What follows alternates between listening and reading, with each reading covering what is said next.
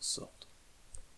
Ah, l'automne, ces feuilles rouges qui tombent doucement des arbres, le froid qui s'insinue progressivement, un peu d'humidité aussi, et leur confinement. Bon, après le click and collect, maintenant nos libraires vont pouvoir rouvrir et nous conseiller de nouveau. Un petit plaid, une bonne lecture, et on va tourner les feuilles de nos comics, plutôt que de regarder celles des arbres tombés. Ouais, moi ça me plaît.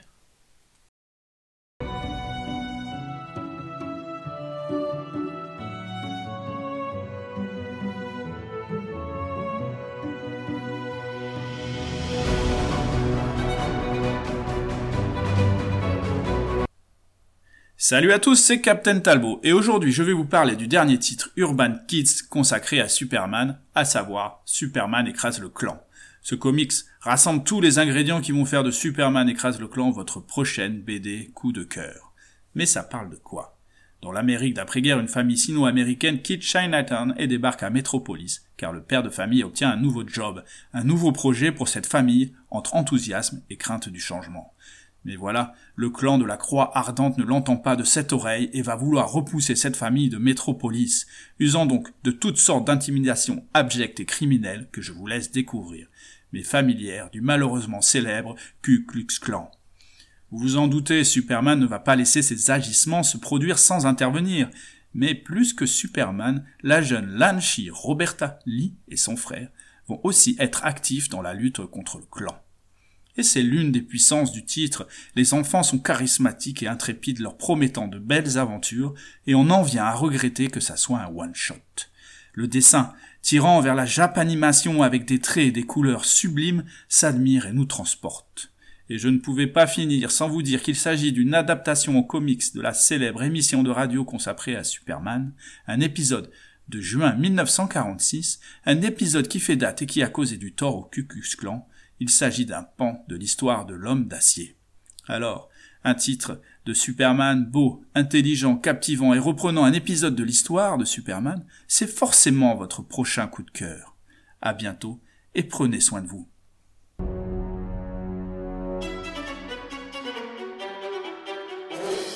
Salut tout le monde, c'est Comics Grincheux. Aujourd'hui pour mon conseil lecture comics, je vais vous parler de Once and Future, une série scénarisée par Kieron Gillen et dessinée par Dan Mora. Vous pouvez aussi connaître Kieron Gillen pour ce Wicked plus The Divine, une série publiée en France chez Glénat Comics.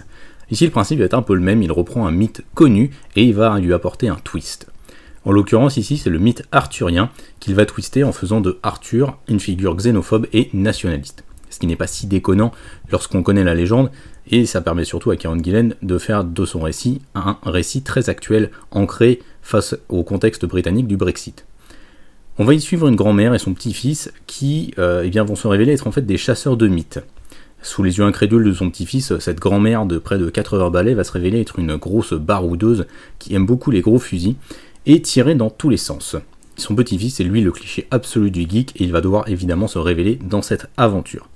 Alors évidemment, dit comme ça, le scénario paraît hyper classique et surtout tiré d'un, d'un shonen assez médiocre, mais en fait c'est surtout le contexte et toute la réflexion qui est apportée sur les figures nationalistes et comment les mythes sont repris pour eh bien, faire adhérer à des idées nauséabondes que Kieron Gillen développe, et c'est ça qui est vraiment intéressant dans le comics.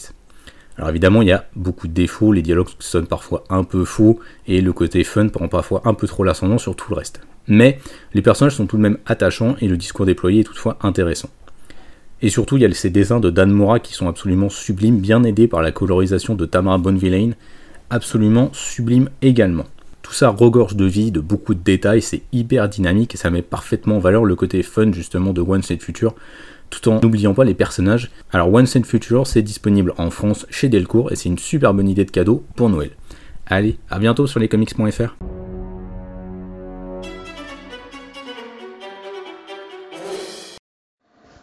Salut à toutes et à tous, c'est Charles alias Prime Sinister et pour ce conseil de lecture, comics et à l'approche de Noël, j'ai choisi de vous parler des Contes de Gotham. Publié dans la gamme Urban Kids, le titre s'adresse logiquement aux enfants dès le plus jeune âge. Les Contes de Gotham vous proposent une réinterprétation à la sauce D C de quatre histoires pour enfants légendaires. Pinocchio, où Damian Wayne prend la place du légendaire Pantin de Bois avec un mini-Alfred à croquer en guise de Jiminy Cricket, Alice au Pays des Merveilles, où Alfred, en guise d'Alice, se retrouve aux prises avec Harley Quinn qui fait office de reine de cœur, La Princesse au Petit Pois, où Harvey Bullock et le commissaire Gordon mènent l'enquête sur un vol de joyaux, et pour finir, La Reine des Neiges, où Batman se met en quête de la fameuse Reine des Neiges. Magnifiquement servi par le style aérien et doucereux de Dustin Nguyen, les contes de Gotham s'adressent essentiellement aux enfants. J'insiste sur ce point pour vous dire non sans diplomatie que les adultes passeront un moment moins agréable que les enfants à le lire. En effet, passé la surprise sympathique d'essayer de deviner quel personnage de D C remplacera celui des contes, on se retrouve confronté à des histoires bien logiquement très classiques et qui n'apportent au final pas grand chose par rapport aux histoires qu'elles réinterprètent. Cependant, les enfants, eux, adorent, le mien en tout cas. Du haut de ses deux ans et demi, il a tout de suite reconnu l'histoire de Pinocchio et m'a demandé de lire en boucle l'ouvrage plusieurs soirs de suite. J'ai pour principe de dire qu'un livre pour enfants réussi, c'est un livre où les parents aussi le lisent avec plaisir. Mais parfois, le plaisir de lire, c'est peut-être juste de lire pour faire plaisir à celui à qui on lit. Proposé au prix de dix euros, les contes de Gotham semblent donc être un excellent cadeau à faire pour des enfants de moins de douze ans. Je pense que la candeur des récits peut s'avérer quelque peu infantile pour nos chères têtes blondes qui approchent de la préadolescence. Voilà, ce sera tout pour ma chronique. Je vous souhaite une agréable fin d'année, un excellent Noël à venir, euh, rempli de cadeaux où les comics seront là en abondance. À très vite!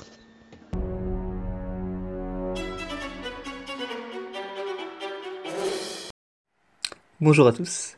Beaucoup d'entre vous ignorent sans doute l'existence de la série D C Checkmate. Cet excellent comics en deux tomes, scénarisé par Greg Rucka et malheureusement complètement passé inaperçu à sa sortie en France chez nous. J'aimerais donc revenir quelque peu sur cette série. Pour commencer, de quoi est-ce que ça parle ?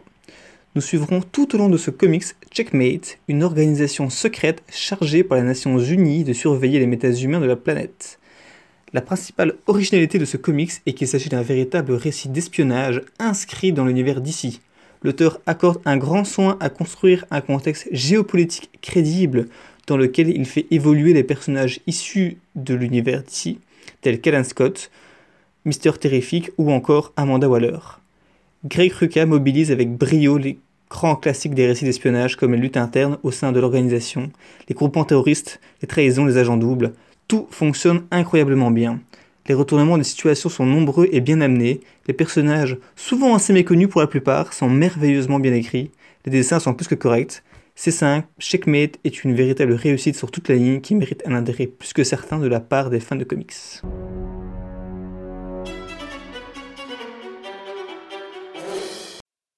à tous et à toutes, ici l'Auteur Comics, et ce mois-ci j'avais envie de vous présenter le titre Naomi, saison un, un titre écrit par Brian Michael Bendis et David Walker, et illustré par Jamal Campbell. C'est un titre édité par Urban Comics, en France et aux États-Unis par D C, et qui appartient au label Wonder Comics, qui rassemble un peu les héros les plus jeunes de l'univers comics. C'est ici une création originale des deux scénaristes, et qui s'inscrit un peu dans tout ce que Bendis a pu proposer chez Marvel, à savoir le personnage de Miles Morales, notamment, et Riri Williams. Donc ce personnage de Naomi, c'est un personnage issu de la diversité, qui a été adopté et qui a grandi dans une petite bourgade tranquille des États-Unis où il ne se passe pas grand-chose, si ce n'est, il y a quelques temps, euh, l'apparition de Superman lors d'un combat assez titanesque face à Mongul, qui a profondément choqué les esprits et qui va créer une sorte d'émulation au sein de cette communauté et qui va toucher Naomi un peu plus particulièrement, puisque ça va entraîner chez elle toute une série de questionnements sur ses origines, qui est-elle, pourquoi est-ce qu'elle a été adoptée, pourquoi est-ce qu'elle se sent aussi différente, et ça va vraiment être le cœur du récit, cette explication et cette recherche, cette enquête sur les origines de Naomi. Donc d'une part, on va avoir un récit assez intimiste, où on va découvrir Naomi, la relation avec ses parents adoptifs, ses amis et les autres gens de cette bourgade, et c'est pas plus mal, parce que c'est un personnage qui se révèle extrêmement attachant, extrêmement charismatique, avec beaucoup de personnalité, c'est un personnage que l'on prend plaisir à suivre au sein des nombreux dialogues qui parsèment le récit, mais pas uniquement, parce que c'est aussi un récit qui va s'entacher à nous présenter d'autres facettes de l'univers D C, d'autres civilisations, d'autres planètes, pour inscrire Naomi vraiment dans la mythologie canonique de chez D C, et lui offrir un rôle qui sera par la suite beaucoup plus important au sein de l'univers, et c'est vraiment une bonne chose. Donc on a à la fois un récit intimiste avec beaucoup de dialogues et beaucoup d'enquêtes, et de l'autre un récit assez spectaculaire avec des scènes d'action euh, qui n'ont rien à envier aux autres titres un peu plus blockbusters. C'est un récit qui est plutôt bien équilibré, même s'il se focalise quasi essentiellement sur cette quête d'origine, donc ce qui peut être un peu léger, mais c'est un récit qui se montre assez généreux, notamment grâce à ces planches qui sont absolument superbes de Jamal Campbell, qui est un auteur que j'ai découvert sur ce titre. Vous allez en prendre vraiment plein les yeux tout du long, avec des designs qui sont tous fantastiques et super bien trouvés. Et de l'autre côté, vous allez apprendre voilà, à découvrir ce personnage qui, on l'espère, aura une place beaucoup plus importante par la suite, et qui devrait revenir assez prochainement dans une saison deux.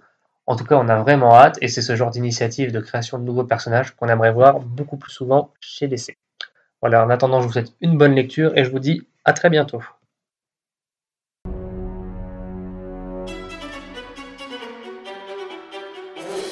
Bonjour à tous et bienvenue dans ce tout nouveau conseil lecture comics. Je suis Jules, de la chaîne Jules et Nico, et je viens pour la dernière fois ici vous parler d'un titre que j'ai tout particulièrement apprécié. Il s'agit ni plus ni moins de la plus grande clacasse à retardement que j'ai pris cette année, puisque j'ai pu choper, non, mieux, on m'a offert les deux premiers tomes de Batman Terre un, du fantastique duo Geoff Johns et du sublimissime Gary Frank. Dès les premières pages, j'ai été séduit par le Batman qui nous est présenté ici, un Batman différent, un Batman humain, un Batman qui rate son seau et se rétame dans des poubelles, un Batman sans maquillage et sans artifice, puisqu'on voit le contour de ses yeux sous son masque, ce qui le rend indubitablement plus humain, et donc ancré dans la réalité. Un Batman humain, un Batman inexpérimenté. Et je vous parle de ça, cette intention, elle n'est pas euh, sur la longueur. Dès les deux premières pages, on se prend ça en pleine poire, et bon Dieu ce que ça fait du bien. Alors bon, attention, hein, euh, entendons-nous bien, on parle de différence, de Elseworld, d'allitération, d'univers parallèle. On retombe sur nos pattes, hein. Bruce Wayne est bien Batman, il est de noir vêtu, ou plutôt de gris foncé d'ailleurs. Il tabasse les méchants, il fait justice, il venge ses parents. Bref, dans les grandes lignes, on est bon. Ici, le pingouin est responsable de la mort de ses parents. Alfred ne sert pas qu'à ramener le café, mais est un baroudeur badass qui, plus qu'à apporter des conseils, est un véritable coach pour Bruce. On est dans une version où le bonhomme manie à coup sûr beaucoup mieux le fusil à pompe que la cuisine ou de faire la vaisselle. Mais plus qu'un univers parallèle, on revoit les origines fondamentales de certains personnages. Batman, certes, mais pas que. Belloc, qu'on a l'habitude de voir en impair et chapeau dégueulasse, se retrouve ici jeune premier d'Hollywood, ayant même sa propre série documentaire, où il peut montrer ses atouts aussi bien physiques qu'intellectuels. Si on n'est pas aux antipodes du Bullock qu'on connaît, je sais pas ce qu'il vous faut.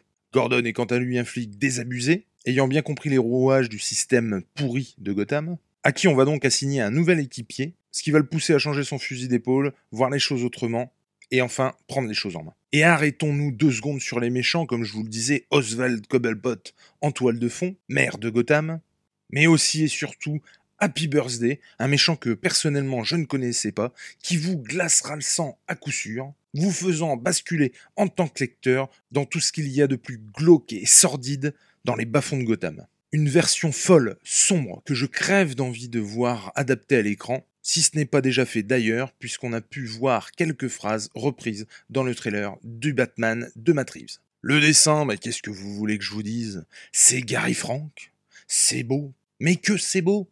Alors oui, le gars prend son temps, hein, parce que ça fait des plombes qu'on attend le prochain tome, mais Dieu que c'est beau. Non content de nous émoustiller la rétine, Gary Frank se joue de nous avec la composition des cases, mais aussi au détour d'une page tournée. En effet, le lecteur pourra penser être en terrain conquis et deviner à coup sûr ce qui se passera la page d'après, il n'en est rien.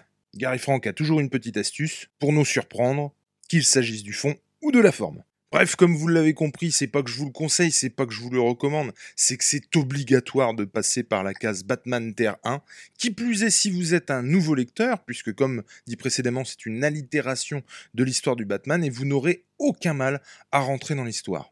Ce titre est absolument génial, j'ai adoré, j'ai hâte de choper le tome trois, puisqu'à l'instant où je vous parle, deux tomes sont sortis chez Urban Comics, au prix unitaire de quinze euros cinquante, et le tome trois a été annoncé ces jours-ci sur Twitter et va sortir l'année prochaine. Mon Dieu que j'ai hâte. Sautez dessus, vous m'en direz des nouvelles, c'est du bon, c'est du très très bon. Quant à moi, il me reste à vous dire une dernière chose. Écoutez les conseils, c'est bien, mais faites-vous votre propre avis. Concernant les conseils lecture comics, c'est vraiment tout pour moi. Prenez soin de vous, je vous fais des bisous, à ciao.